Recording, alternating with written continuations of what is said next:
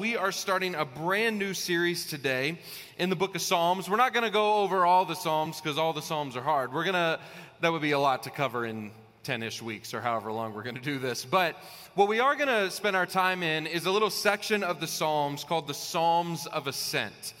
The Psalms of Ascent. For some of you, the Psalms of Ascent, that might be a familiar term. You, you know exactly what I'm talking about. If you don't, let me fill you in. The Psalms of Ascent start in Psalm 120 and they go to Psalm 134. So if you have a Bible, you can turn me to Psalm 120. That's where we're going to spend our time today. A couple of things I think to help us orient ourselves around these 15 Psalms, particularly. First is that, like all of the Psalms, the Psalms of Ascent are still a picture of what worship in the community of faith looks like. The key difference is that the Psalms of Ascent, they have movement to them um, they're sort of taking us somewhere. Instead of picturing them as psalms that are meant to be sung or recited in a worship service, think of them as psalms for, for everyday life. They're psalms that have movement, they're dynamic, they're not static. Part of the reason that we know they have movement to them is what we have understood throughout the biblical narrative is that the Psalms of Ascent were used primarily when God's people were on pilgrimage back to the city of Jerusalem or back to the temple. Now, we know that this pilgrimage would happen at least through like the three major Hebrew festivals that were celebrated, whether it was Passover or the Feast of Booths or, uh, or the, the, any of the feasts that were happening. There was a celebration that would happen, and people from all over the area would find themselves flocking back to Jerusalem, their homeland. So we know that they were used that way. Some people even wonder if they were used when they would arrive in the city and they would be close to the temple what uh, archaeologists have told us is that there's about 15 steps from the bottom of the base of the temple to the top where you would enter into it. And so, what some people think is you would say one of these psalms and then take a step. You would say another one of these psalms and take a step. It was this sort of marking of this journey that they were on as they were heading up. Or some people think that these were even used when Nehemiah went back to Jerusalem and rebuilt the city, helped rebuild the wall. So, as exiles are coming from all over the place, they would recite these Psalms to sort of lock them in to what it is that they're heading towards. So, to say that they were used for worship, they were used as part of a pilgrimage, but it also, one of the key themes that you see here in the Psalms of Ascent is that Jerusalem, the city, and the temple in Jerusalem become symbols for the sacred presence of God. What the Hebrew people believed is that when they would be in the temple, there was a very tangible, palpable awareness that God was in fact with them. So they're using these Psalms as they journey from all over to find themselves back in the very presence of God, which has served throughout church history as a bit of a metaphor for what the life of faith is like. It's going from places where we feel like we've been exiled, where we feel like we're far from home, where life is disorienting, where life has sort of fallen apart. The very, you know, strings that hold it together have been ripped. And we find ourselves being in a journey back to God. We find ourselves moving from places of disorientation and chaos. As we move closer to God, we discover things like hope and joy and love and meaning in our lives. So these Psalms don't just serve as worship, but they serve as a picture of what the life of faith is like. And there's no better metaphor than that it is like a journey. And so, what we're going to do is journey through these 15 Psalms over the next few weeks. I want to invite you, read along with us, hang out with us as we study these, and come, show up every Sunday as we do this, because I think it's going to help sort of lock in some things with you. Now, with all that in mind, Psalm 120. Psalmist writes this I call on the Lord in my distress, and he answers me. Save me, Lord, from lying lips and from deceitful tongues. What will he do to you, and what more besides, you deceitful tongue? He will punish you with a warrior's sharp arrows, with burning coals of the broom bush. Woe to me that I dwell in Meshech, that I live among the tents of Kedar. Too long have I lived among those who hate peace. I am for peace, but when I speak, they are for war. Let's pray. God, it's a gift to stand together with the body of Christ and worship and that worship, we have a sense, means something, not just to, to us, but it means something to you. That as we sing, as we pray, as we call out to you, that you are a God who answers us. God, we are thankful for that. That means that we can step into church on any given Sunday with joy in our heart and lift it up to you, and you receive it. And we can also step into this space with pain and frustration, difficulties, in our heart and we can present them to you and you receive it and you take it and you do something with it. So, God, that's what we do in this space. We present all that we are to you. We present our hearts, our minds, our hands, our feet. We present every part of us to you and ask that you would speak to us. Would you intervene in this service? Holy Spirit, would you come? Be the soft, gentle whisper that we know that you are. Would you convict us where we need to be convicted? Would you encourage us where we need to be encouraged? Would you set our identities straight where they need to be set straight? God, we love you. We thank you. We pray all this in the name of the Father, the Son, and the Holy Spirit. And all God's people said, Amen. These Psalms inherently have movement attached to them. It's following people who are going from one place to the next. I can remember the first time I ever moved as a young adult. I was 21, 22. I was moving from central Illinois to Dallas, Fort Worth, Texas. Why? I don't know, but I did it. For those of you that love Texas, you're like, I know why. I don't know. Um, as, I'm, as I was moving, though, as I was packing, right, there's this sense of like excitement. You're in your early 20s, you're moving out of your house, you're getting out of your old bedroom. Your parents aren't there to boss you around anymore. You're like stepping into something new and it's exciting. I remember packing my, my early 2000s Toyota Corolla. It was silver and had a big hole on one side of it, but man, it drove. And I remember packing it, jam packing it full with stuff. I put my most valuable possession in the front seat my television. Packed it in. And you know, when you're young, you don't really care about things like safety or how you ought to drive. So, like the 12 hour drive or whatever it was, I like held the TV with my right hand and drove with my left hand to like keep it safe. So, you're just excited. You're like moving, you're going towards something good. But what you're also doing is you're leaving behind, right? Like the things that have happened to you as a kid, the things that you've done as a kid, any achievement that you may or may not have. I didn't have many, but whatever they were, I was leaving them behind, moving on to bigger and better things my wife and I, we spent seven years or so at that church, and we ended up recognizing that it was time to move on. I would love to tell you it like ended beautifully, but we were hurt, we were tired, we were exhausted, and we knew that it was time to go, move on to something else. So I've only moved twice in my life, and the second time was moving from Texas to Colorado Springs with you beautiful and fine people. And as I did it, you recognize that when you move, when you're married with kids, is a lot different than when you move when you're single right? The TV in the front seat is not the most valuable possession anymore. But there's things that are important like safety and are the kids in the car and like all these other things. And we were moving because honestly, guys, we had just come to the awareness that we had to go. It was time to go. Which is how most change, I think, happens in our life, especially in the life of faith, is that we have these moments whether it's the situation you're in is falling apart, whether it's the career that you were a part of has now sort of crumbled to pieces, whether it's the relationships you had have fizzled out, whether it's you've had moments in your own life where you've looked in and you're dissatisfied with who you are and angst and things come to the surface, but you have these moments that just trigger and launch you into movement and change and transitions and this is just a part of what the life of faith is and i think what the psalms of ascent give us is a clear picture of what that looks like in fact, here's what I want to propose to you today when I think about these Psalms. The psalmist has one real problem that he keeps voicing that is causing him to change, to transition, to move to something, and it's words. It's words. The things that we so easily take for granted, we just throw around, we say in the car, we talk, we say hi to people, whatever. He has, for some reason, become so bothered, so disoriented, so discombobulated by the way words have been used against him. What I want to propose to you today, what this psalm is suggesting to us is that the invitation of faith is to move away from the harmful words that have been spoken into our lives and to find healing in the very words of God.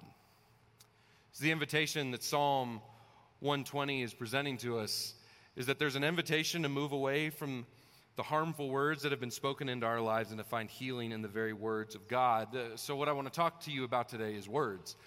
So, let's start real basic here. One, words have immense power.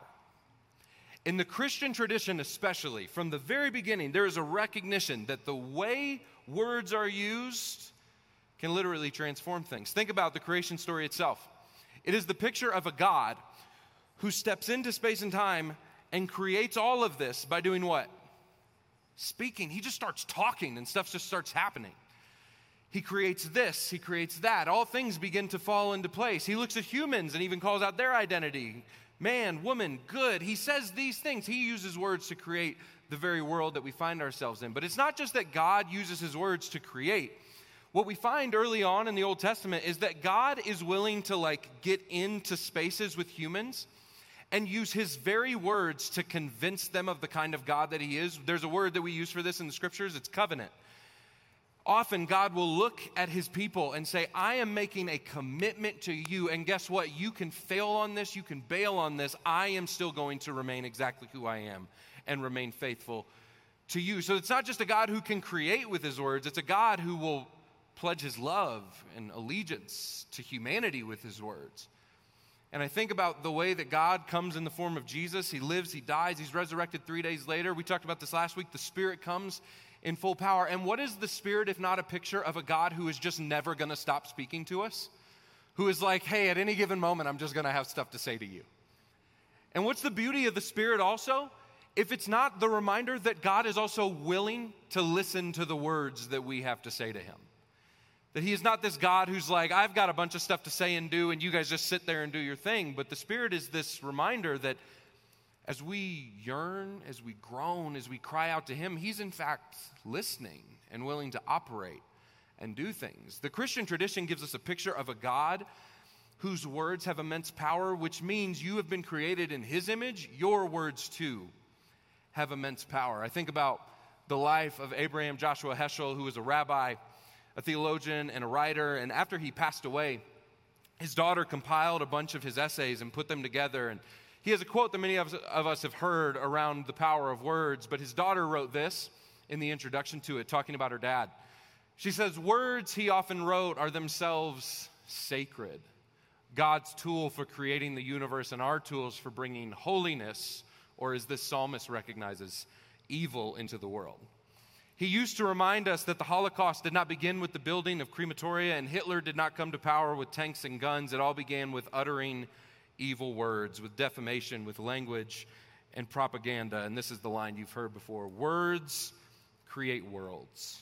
He used to tell me when I was a child. They must be used very carefully. Some words, once having been uttered, gain eternity and can never be withdrawn. The book of Proverbs reminds us, he wrote, that death and life are in the power of the tongue. Friends, our words have immense power to them. Which means that when we use them, what our words have the potential to do is words determine how we exist in the world. They're not just these sort of generic, neutral things we throw out, but they determine how we exist in the world. They determine how we find security and meaning and purpose and identity in the spaces that we find ourselves. In fact, think about what the psalmist says in this. He says the words, he says, he says, Too long have I lived among those who dwell in Meshech and Kedar. Now, we don't get this because we don't exactly have a full grasp on like Hebrew geography exactly. But the sentence he just said there, too, too long have I lived among those in Meshech and Kedar, is not the equivalent of us saying, too long have I lived among the people of Colorado Springs and Denver. That's not what he's saying. What he's saying is more equivalent, too long have I lived among the people of Los Angeles and London, which is a ridiculous sentence if someone were to say it out loud. So it means most historians would say that the psalmist has probably never lived in both of these places. That would be a real oddity for someone back then. What the psalmist is giving us as a word picture, as a metaphor of what he feels like among the people who have used their very words to harm him. He feels like he doesn't even know who his people are anymore. He doesn't even know where he is. He feels, as clearly as the word can be defined, completely disoriented. His very existence, his very identity has been shaken, which is why I think it's Psalm 120 that starts the journey of the Psalms of Ascent. These words have been so, so powerful, so harsh, so strong that this psalmist, this writer, can't help but begin to journey back towards the very God who has used his words to create him. Words don't just have immense power, but they determine how we find ourselves, how we exist in the world. But it's also important to say this is that words are duplicitous, which means they have the same power to heal as they do to harm. And this is what I want to spend most of our time talking about today because I think it gives us the clearest picture of what the psalmist is trying to address. Words have equal power to heal and to harm. I think about the way he writes in starting in verse 2. He says this He says, Save me, Lord. He's crying out to God. Whatever has been said to him is so bothersome that he is not like dealing with, he's addressing God. He says, Save me, Lord, from lying lips and from deceitful tongues. What will he do to you, and what more besides you, deceitful tongue? And then in verse 4, says he will punish you with a warrior's sharp arrows, with burning coals of the broom bush. A couple things to recognize. One, this psalmist has found himself having lies thrown at him having deceit thrown at him. And what's interesting about like dishonesty, lying, deceit when it happens in our world, when it happens sort of generically, it doesn't really bother us all that much. Even when like a news report comes across and we find out maybe it wasn't as true as we thought, we're like, ah, whatever. We sort of move on. And yet, when lying and deceit become personal, when they're about you, like a real human with flesh and blood, man, it hurts. It's brutal when those things are aimed at your life. But then the psalmist, go back to verse 3 for me if you can, Noah. The psalmist then has this very peculiar line that he throws in here, which I actually think determines how we read the psalm. What will he do to you, and what more besides, you deceitful tongue? Which, if one of you said that to me, I'd be like, why are you talking like that? What's interesting about the original language here is that none of the pronouns that are in the English translation are in the original language. So if you look at this and you take out all the pronouns, those aren't there. Which you would read this and then go, so what is he talking about? There's two ways that this has been sort of translated and perceived. The first way that it's been translated and perceived is that what is being said in verse 4 then is that he will punish you with a warrior's sharp arrows and burning coals of the broom bush, is that this is a description of what it feels like for us to be harmed by words. It's a description of what it feels like. And some of you, if you do some reflecting, would agree with that. You think about what it's like when someone says that thing to you. We know this better than maybe anyone that words have the ability to cut real deep. That it often it quite feels like someone has shot an arrow right into your chest and it's just there. The pain is there. You know it. Some of you can reflect on moments, even from your childhood, those moments when someone looked at you as a kid and said, Man, you are just too much. Man, you are just too loud. Or those moments like on the playground as a kid where someone looked at you and said, You're not fast enough, you're not tall enough, not strong enough. And maybe they didn't even say the word specifically, you just figured it out because you got picked last for everything. Words have the ability to cut us really deep, maybe even more serious ways. There's that moment where the person that you committed your life to, you said your vows with, you said we'll be together forever, looks at you one day and says, I don't know if I love you anymore. Or those moments where your adult child stands in your living room and says, I don't want to talk to you ever again. Some of you have walked through that. And they go on their own ways. And they sit there and they stew. Some of you have had those moments where the arrow's been shot at you, and it's been shot at you by people like me, like pastors and religious leaders, who have stood and they've wielded their words in a way that are detrimental to your well being. They weren't encouraging, they weren't exhorting, they weren't challenging you to something. They leveraged their authority to belittle you. And man, can I just say I'm sorry for that? For people who have done that to you? That was never the space for that. But we know, many of us know what that feeling is when that arrow has been shot into us. But what's so fascinating about the descriptive words that the psalmist uses, it's not just that we know the moment we've been shot with the arrow. He says that it hangs around like burning coals of the broom bush. What we don't often get is that the broom bush was known as this hard piece of wood that even after the fire had gone out, there would be this fire that still was rumbling inside of it. It did not go out easy ever. Even after the coals had gone away and the ash had settled, it would still be holding this flame inside of it. How many of you can connect with that picture? The words have not just pierced your heart, but those words have hung around and they've lingered, so much so that they've actually become definers of who you are. They've determined the trajectory of your life. If someone were to say a word that's even close to it, it would like freak you out. You'd run out of the room. The psalmist says not only do the words have the potential to like gouge you deep, they have the ability to hang out for a long time. I can remember the first time I became aware of this phenomenon. As a kid, um, you know, growing up, my mom, every time we would sort of go like back to school shopping, we would go to the Gap. And how many of you remember what the Gap is? How many of you still shopping at the Gap? Okay, we had one person in first service. She's really trying to keep them in business. We would go to the Gap and we would buy like whatever. But I remember the Gap used to make these hoodies that said, you know, G A P Gap, and then it said established 1969 underneath it. And I would always try to get my mom to let me buy one of these hoodies. And every time, pr- pr- just profusely, no. I'm like, I'm just asking for a hoodie here. I'm not asking for a lot. It was no. And as a kid, you think it's just your parents, like, whatever, they're just being difficult and whatever, they'll get over it. I remember being a little bit older, though, and finally asking her, like, one day, she said no again. I was like, Mom, why can I not have one of these? Like, it, it, there's nothing wrong. It's just a hoodie. I'm just trying to be warm out here, you know? And she looked at me. She will tell you she never said this. I'm not calling her a liar. We're in church. I wouldn't do such things. She looks at me and goes, Rory, I graduated high school in 1970. She goes, Everyone in the graduating class before me made fun of our class because we were younger and smaller than them. They graduated in 1969. You will never wear a sweatshirt with the date 1969 on it. And I looked back at her and said, So you're telling me I can't have a sweatshirt because of what something someone said to you in 1969? I never got that sweatshirt. And it's funny. But I would bet that there are plenty of us in here who are doing the same thing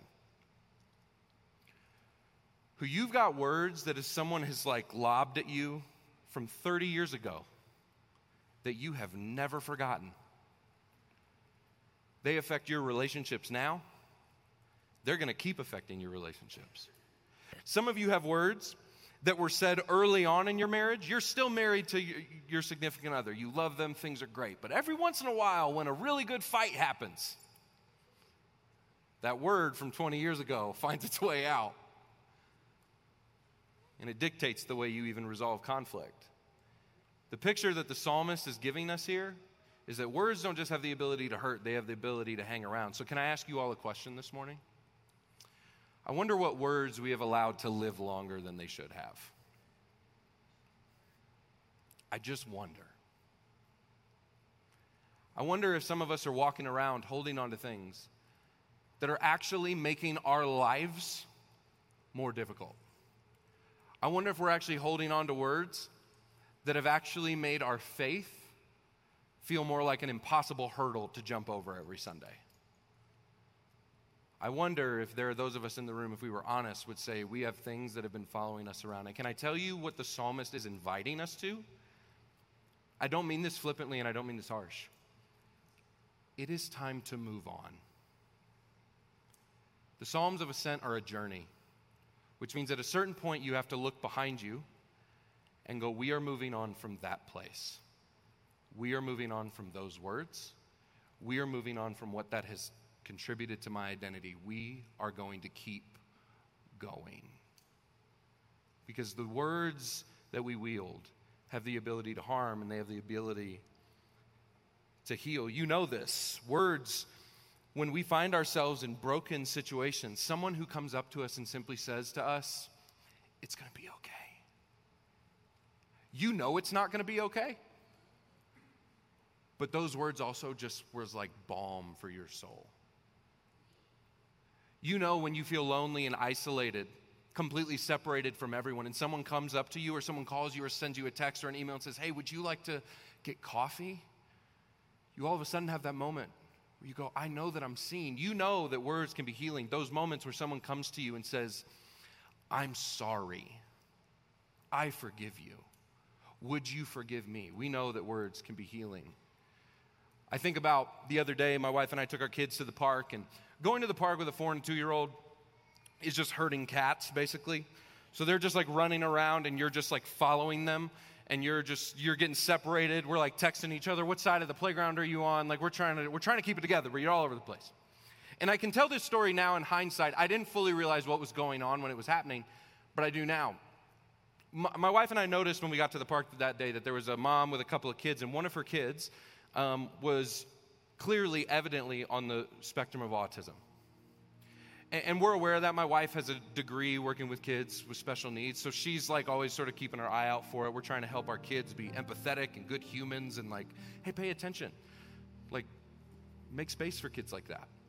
So we're, we're watching, we're paying attention, and I'm chasing my, my son, and he's running, and I sort of realize that this girl is talking with three other girls all of a sudden. And I hear these three girls look at her and go, Why are you so weird? What's wrong with you? Why do you run that way? And I all of a sudden get this real sense of rage in my body. And I see the mom making a beeline for this conversation, and I'm like, get those girls, get them. I don't know what I wanted her to say to him, but I was like, justice needs to be served. They're destroying your daughter, destroy them. Whatever. Listen, work in progress up here. Clear picture of what it looks like when words can harm someone clear picture of what it looks like and what we would justify for that mom to be like, tear into him, girl, like, get him. That mom, with tears in her eyes, crouches down, looks at those three little girls, and says, Hey, why am I crying? You're crying. That's what's happening. I'm crying because you're crying. She goes, Hey, that's my daughter, and she has something called autism. That doesn't make her weird. That doesn't mean she's messed up. She's just different than you. So, next time you see someone like her, why don't you, instead of making fun of her, invite her to play with you? And I'm watching this and I'm going, no, but you yell at them, like, do something. And what she chooses to do is teach them how this is supposed to work. What that mom recognized is that the reality is that those of us who have used words to, to harm people have often been harmed by words ourselves. And that mom, with the most grace and compassion that she could, is like, let me actually use my words to heal you. Friends, the invitation of the psalmist when it comes to our words is what he starts the psalm with, not what he finishes it with. He says this. He starts this way I call on the Lord in my distress, and He what? He answers me. He says it before he ever complains, as if he knows what kind of God he's talking to. That this is the kind of God who is open to hearing his complaints and is also opening to respond to it. And friends, this is the invitation for every single one of us in here. Whether you are someone who sits in this room and who has been brutalized by the words of people, you yourself feel like you don't even know where you are anymore. You have been ripped down, demoralized, insulted, and belittled, maybe even by the people who say they love you the most. The invitation is not to retaliate with the words. The invitation is not to belittle their identity. The invitation is to what? Cry out to the Lord, and He will answer you. And for those of you who sit in here, who, if you're honest, have used your words to belittle people, can I tell you the beautiful thing about God? The invitation is the same. What you now have the opportunity to do is to cry out to Him in deep repentance, and He goes, It's going to be okay. The healing that is available for the person who has been harmed is the same healing for the person who has done the harming. Our God is willing to listen and respond to you. Friends, would you stand where you are as we get ready to receive communion?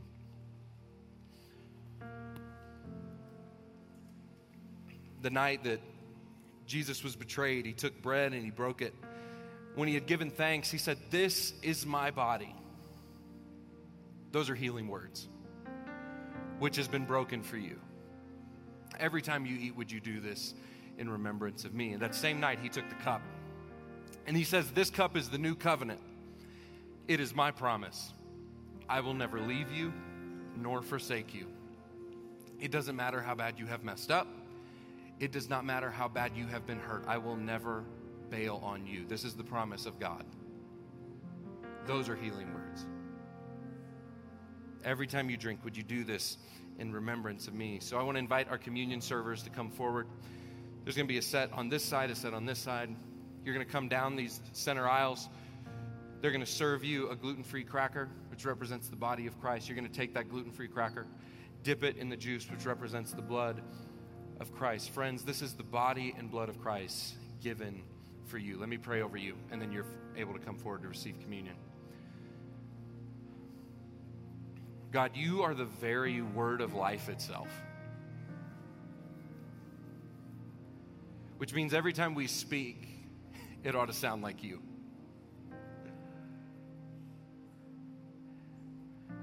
Every time we speak, it ought to sound like you.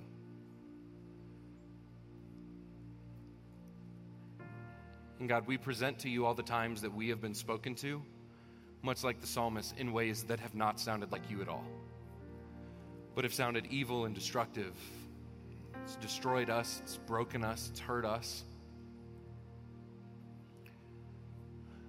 But God, what we know is that you are a good God who is interested in taking even the places that were meant for evil and turning them for good. So, God, as we approach the table, I pray over the person who has been hurt by words. That today, the invitation for you, friend, is to cry out to God and He will hear you.